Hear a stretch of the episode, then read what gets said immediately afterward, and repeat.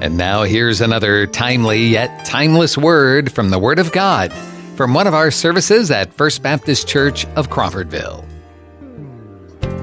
If you've ever shared the gospel with unbelievers, you've undoubtedly encountered some objections, right? They're going to throw things out at you and, try to kind of talk their way out of or whatever. Um, there's a difference between smokescreen questions and real questions.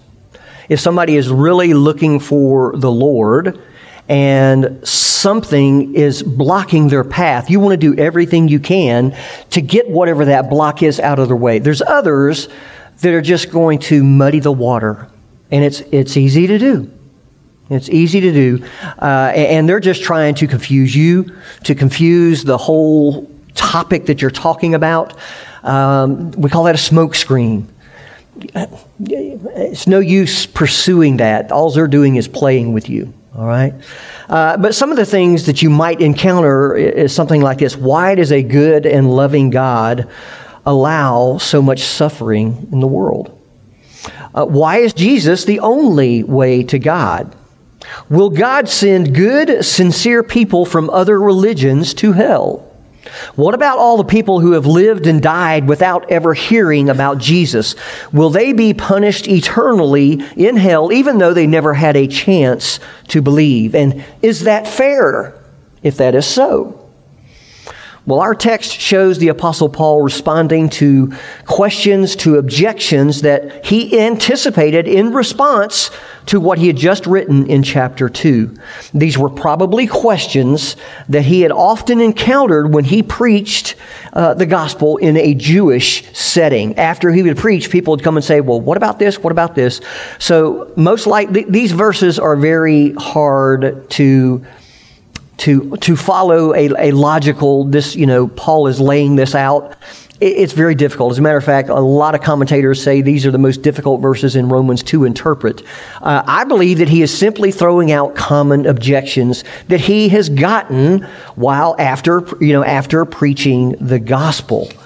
Um, what I want to do is try to explain the text because if you don't understand the text, then we won't be able to apply it. So we're, we're trying to understand what Paul's saying here.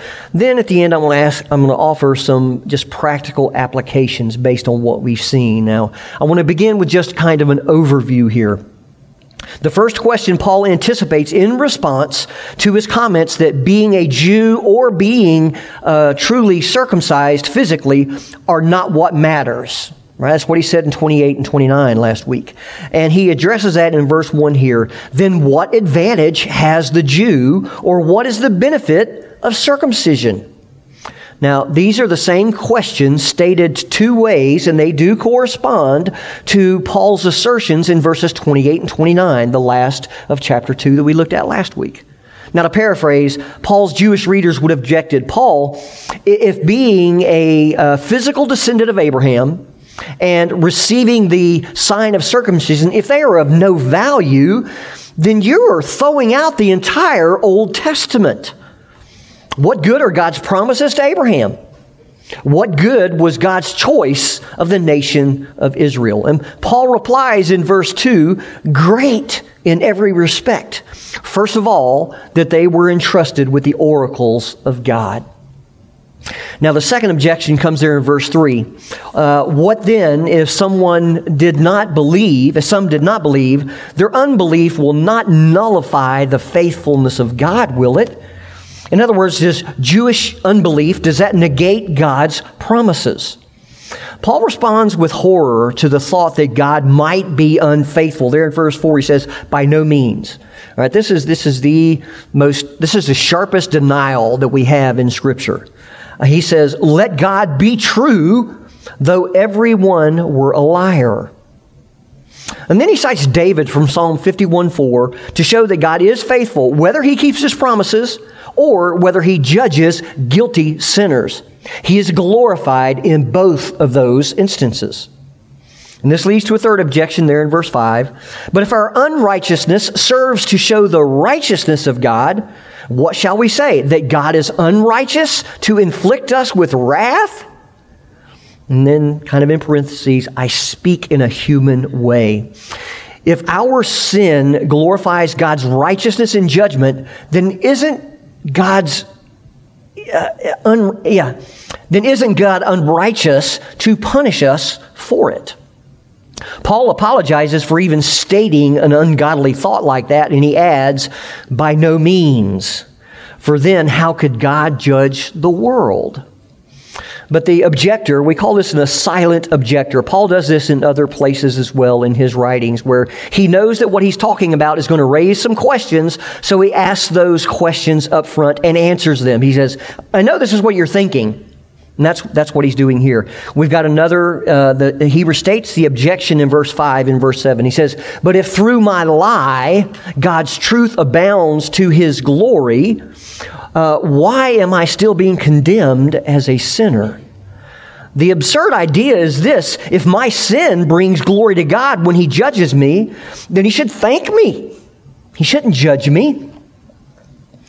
Paul takes it further by alluding to some slanderous charges that had been leveled against his teaching there in verse 8. Let us do evil that good may come. He addresses this in chapter 6 as well.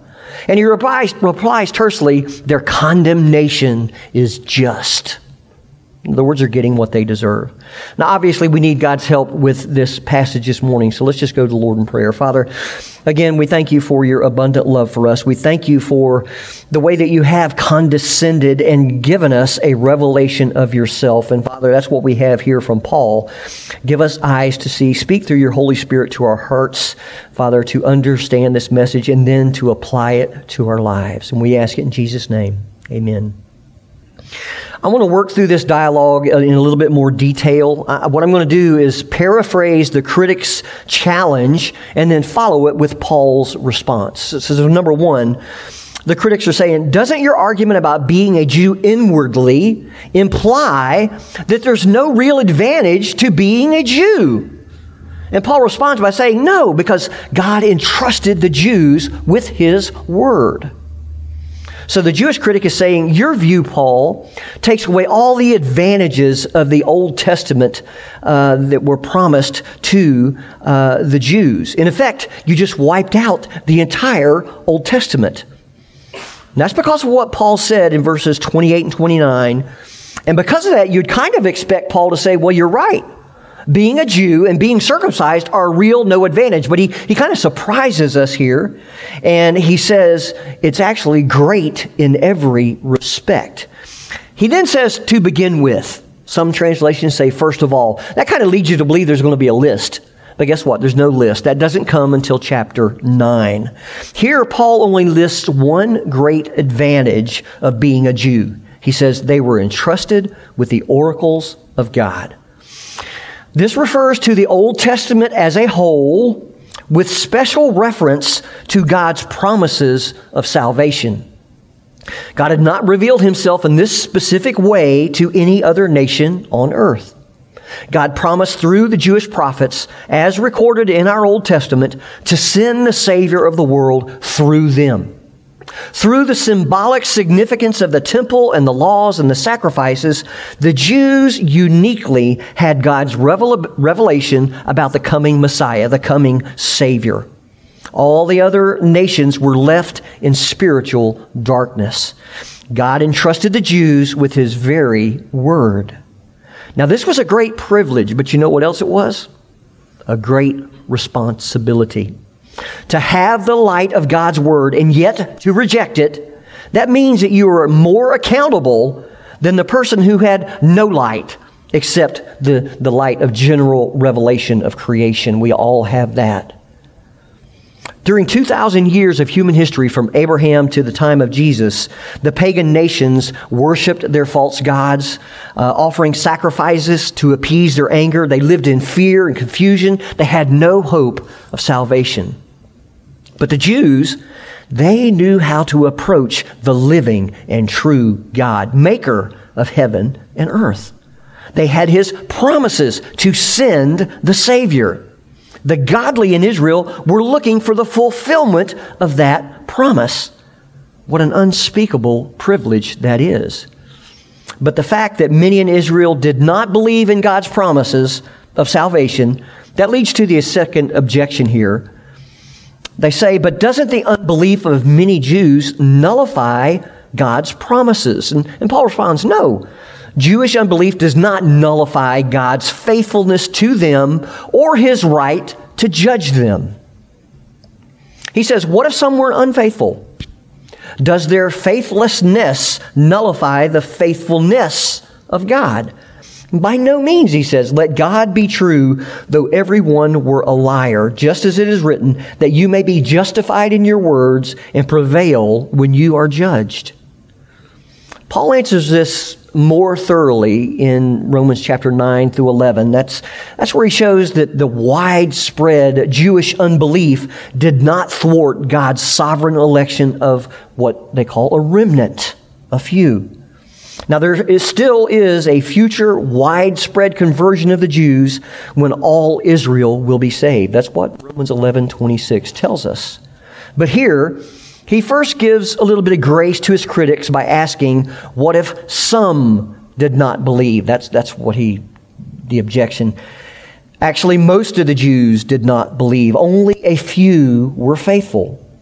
But Paul probably is being gracious, so he's not going to needlessly offend his Jewish critics. But then he takes it further by arguing that even if every person in the world were unfaithful, think about it, all of us, the whole world were unfaithful and accused God of being unfaithful in his promises, it would only mean that we are all liars and that God is true. God's faithfulness to his word, that, that's a necessary attribute of his being.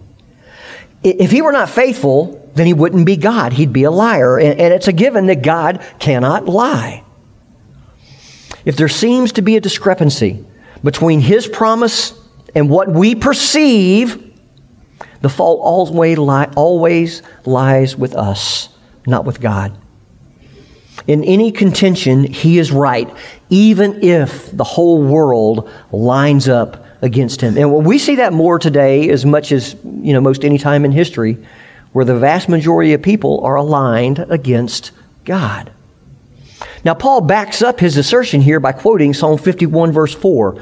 He says that you may be, there, he says that you may be justified in your words and prevail when you judge. Psalm 51 is David's psalm of repentance. It's his plea for mercy after his sin with Bathsheba and the, the murder of Uriah, Uriah the Hittite.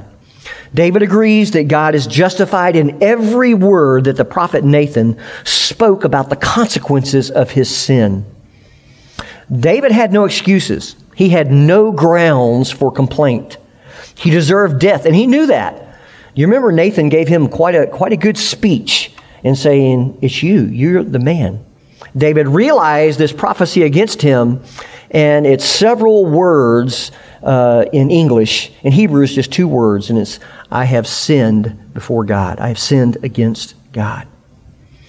Um, so David is saying, God, you are completely right in your judgments.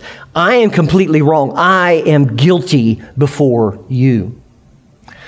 Paul uses this quote to show that God is just as faithful when he judges his people for their sins as when he saves them according to his promise. If sinners repent, God mercifully forgives the guilty, but he never treats them unjustly, even if he judges them. Same as for us. We, we've all sinned many times. We all deserve God's judgment. If He judges the guilty, He does not cease to be faithful to His promises to save those who repent and trust in Him. Now, at this point, those who object to Paul's reasoning, they kind of move into the realm of the ridiculous. They display their amazing ingenuity in justifying their own sin. But Paul, no doubt, had heard this objection when he preached in the synagogues before. Number three, here's kind of the question But if our sin demonstrates God's righteousness, how can he judge us for it? And Paul replies, But that argument would mean that God can't judge even the Gentiles. And Paul writes, But if our unrighteousness serves to show the righteousness of, righteousness of God, what shall we say? That God is unrighteous to inflict wrath on us. And then that little parenthetical statement, I speak in a human way. It's just so ridiculous. And that's why I'm letting you know I'm talking like a human here. By no means. For then, how could God judge the world? So they're saying, Paul, if you're saying that God's righteousness shines through when he judges us, then he'd be wrong to judge us because he, he, we would actually be instruments of his glory. How can God judge us for something that he turns for his own advantage? Now, it's, it's really an outrageous argument, but when people start to rationalize their sin, reason goes out the window and is replaced by just an amazing ingenuity. Paul answers this objection first by apologizing for even stating it. I am speaking as a human here. then he gives a strong negative, by no means. Then he asks the question that he knows that his Jewish opponents would never concede. He says, For then, how could God judge the world? If, what, if, their, if their objection was true, then how could God judge the world? The Jews man, they wanted God to judge the Gentiles for their many gross sins, but somehow they thought that the Jews would get a free pass. But Paul is saying that that line of reasoning that would prohibit God's judgment on anyone. If the sins of the Jews bring God glory, and thus they should be exempt from his judgment, then the sins of the Gentile would also merit exemption. So their argument actually, it goes too far. It proves too much. But Paul's critics, they're not ready to concede defeat, and they, they uh, rephrase the objection in verse 5, again in verse 7. And this is point 4. But your teaching, Paul, it implies that if my sinning abounds to God's glory, not only should I not be judged, also I ought to sin all the more. That way his glory could shine more. And Paul's response is, That's ridiculous. You, you've just hung yourself. Paul shifts here to the first person. All right? Some think that Paul is using himself to refute the critic by saying, Take me for example. If you think that what I'm teaching here is false, but my lie results in greater glory for God, then how could God judge me? In other words, the argument that you're using to prove that God should not judge you that applies to me as well. If God shouldn't, shouldn't judge you for your sin, neither should he judge me for lying. Or, Paul may be using the first person to kind of individualize his critic's argument by bringing it home to the individual's conscience. And if that's the case, then verse 7, 7 should probably be in quotes. And it's as the critic asks, but if through my lie the truth of God abounded to his glory, why am I still being judged as a sinner? Now, Paul in verse 8, he adds a, a, logical extension of that retort, and he says, And why not say, in other words, take it another step, why not just go ahead and say, as we are slanderously reported, and as some claim that we say, let us do evil that good may come. Somebody had been accusing Paul and Paul's teaching of being that. Um, basically, antinomianism. Forget the law, do whatever you want. God's going to forgive you. He's going to be glorified all the more. The more you sin, the more God is going to be glorified. Well, Paul's response to that is their just their condemnation is just. So Paul's critics accused him of teaching that if our sin magnifies God's grace, that's sin a lot so that God will be more glorified. It's kind of the end justifies the means, right? But Paul has shown that his critics have just hung themselves. If, if they accuse Paul uh, uh, uh, that, that, uh, of arguing that we should sin more to bring glory to God, they're actually accusing themselves because that's where their excuses, there in verse 5 and verse 7, that's where they actually lead. So Paul refutes them with that terse. Their condemnation is just. They're going to get what they deserve. Now, their absurd conclusions reveal that they are under God's righteous judgment. Now, although Paul's argument in these verses it's not easy to follow. Like I said, I think he's just laying out some objections that he has heard. Uh, the bottom line is pretty clear. If you contend with God, guess what? He's going to win. you are going to be condemned. You can raise all the objections you want against God, but in the end, He wins and you will lose. You will end up under His just condemnation.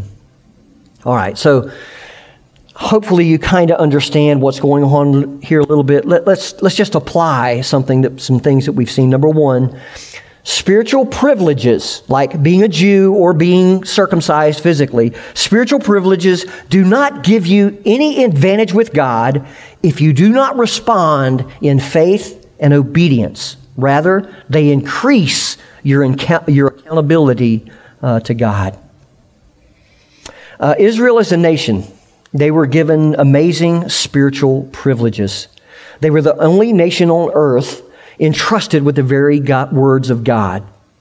But rather than responding in faith and in a life of thankful obedience to God, most of the Jews rebelled against him and worshiped the idols of the pagan nations around them. Let's, let's think about us. If you grew up in a Christian home, you have an amazing spiritual privilege. Hopefully, your parents taught you about God and the way that, of salvation that He provides in Jesus Christ. They took you to church where you could hear God's Word explained and applied. But have you responded with faith in Christ as your Savior? Have you repented of your sins? Do you seek to walk in obedience to God's Word? If not, on Judgment Day, growing up in a Christian home will prove not to have been a blessing, but a curse, because it actually increases your, your accountability to God. Number two, the Bible is a great treasure that God has entrusted to us. Therefore, we should study it and seek to obey it as the only wise way to live. You guys familiar with Martyn Lloyd-Jones, uh, famous pre- preacher um, over in England in the uh, middle of the 20th century, considered one of probably the best preacher of the 20th century. He says, So the point, therefore, at which you and I start is this. We say, he's talking about the Bible, this is no ordinary book, this is the Word of God. Do we show that we realize that and what a privilege it is by reading it, studying it, delving into it, and spending our time praying over it. He continues by saying that we shouldn't just read over a few verses as, as a matter of custom in the morning before we rush off to more important things. Rather, we should say, Here, God is speaking to me. He says that if we really believe that the Bible is God's Word directed to us, we wouldn't spend more time each day reading the newspaper. That was a thing back then. Maybe it's social media today. Whatever. And he does say, or other things, than we do seeking to understand and apply the oracles of God. John Wesley, the great 18th century evangelist, he wrote this about the Bible. He says, I am a creature of a day passing through life as an arrow through the air. I am a spirit come from God and returning to God, just hover, hover overing, hovering over the great gulf till a few moments hence I am no more seen. I drop into an unchangeable eternity. I want to know one thing, the way to heaven, how to land safe on that happy shore. God Himself has condescended to teach me the way. For this end He came from heaven. He hath written it down in a book. Oh, give me that book. At any price, give me the book of God. End quote. If God has in fact entrusted us with His very word, then surely it must be the foundation of our life. It must be the light for our path in this dark world. We talked a lot, a lot about this last week. Don't neglect your Bible. If you're neglecting your Bible, it simply means you don't understand the treasure that you have in your hands. Well, number three, uh, kind of application here. If you're fighting against God, you're fighting a losing battle. The only way to win is to give up, to submit to Him. There are many things in God's Word that are difficult to understand, such as the doctrine of God's sovereign election. Why does God allow little children to suffer, suffer terrible things? Why does He allow many to live and to die with no gospel witness? Uh, why doesn't God tear down the satanic strongholds of false religions that deceive millions? Well, there are things to, that are difficult to rejoice in, such as the doctrine of eternal punishment.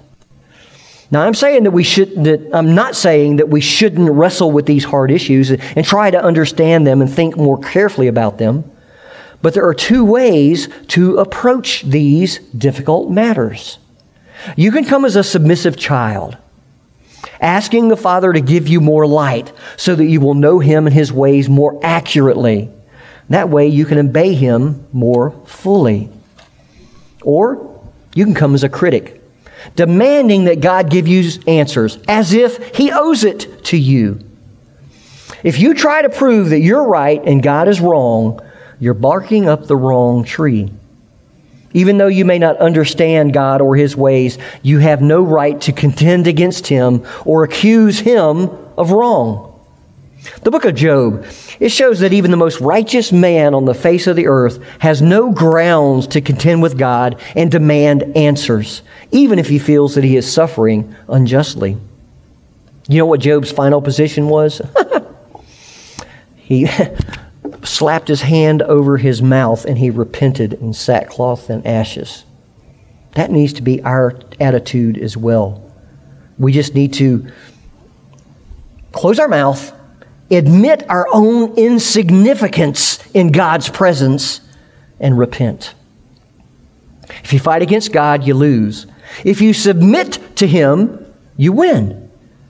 So wrestle with your questions in a spirit of submission, not defiance. Lastly, number four, be careful not to use your questions as an excuse for not repenting uh, from your sin and trusting in Christ.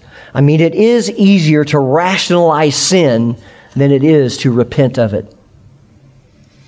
It's easy to latch on to some objection about God or the Bible, to use that objection to dodge the clear truth of the Bible about Jesus, and then to justify your own sin. And you know, people do this every day.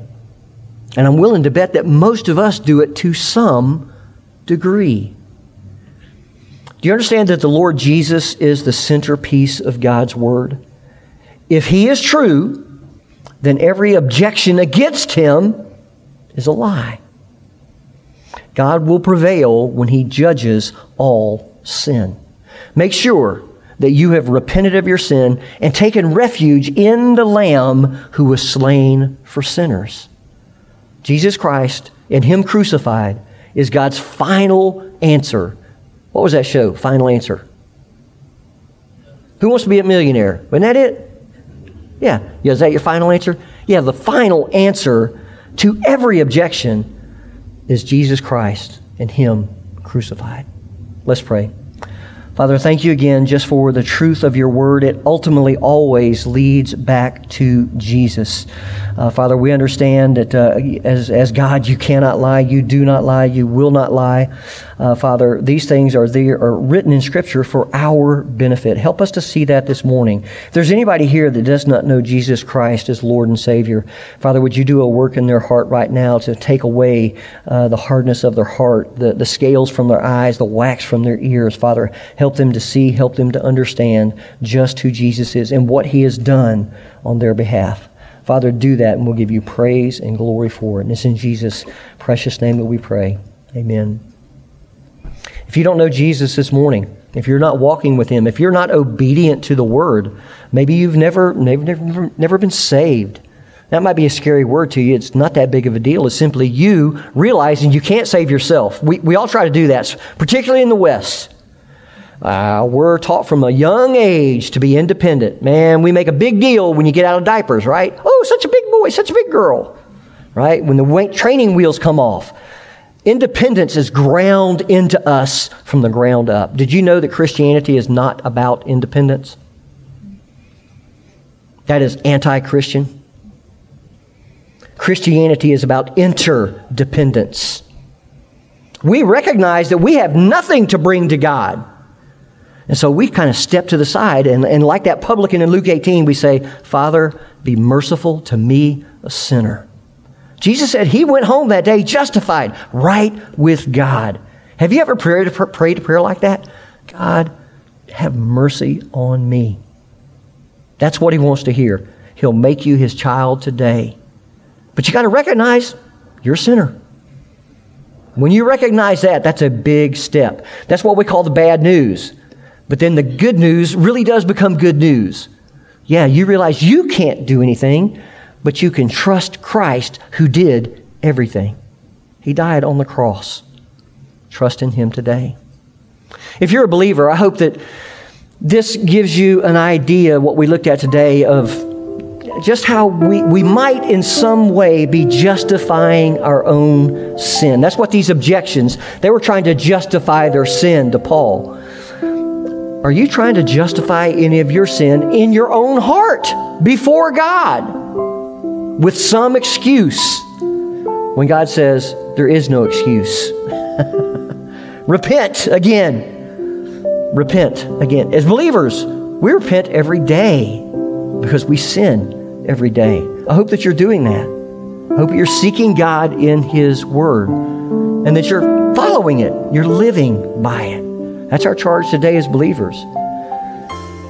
Thank you for joining us for this podcast from First Baptist Church of Crawfordville. You can find more information and follow us on Facebook or visit our website, crawfordvillefbc.com.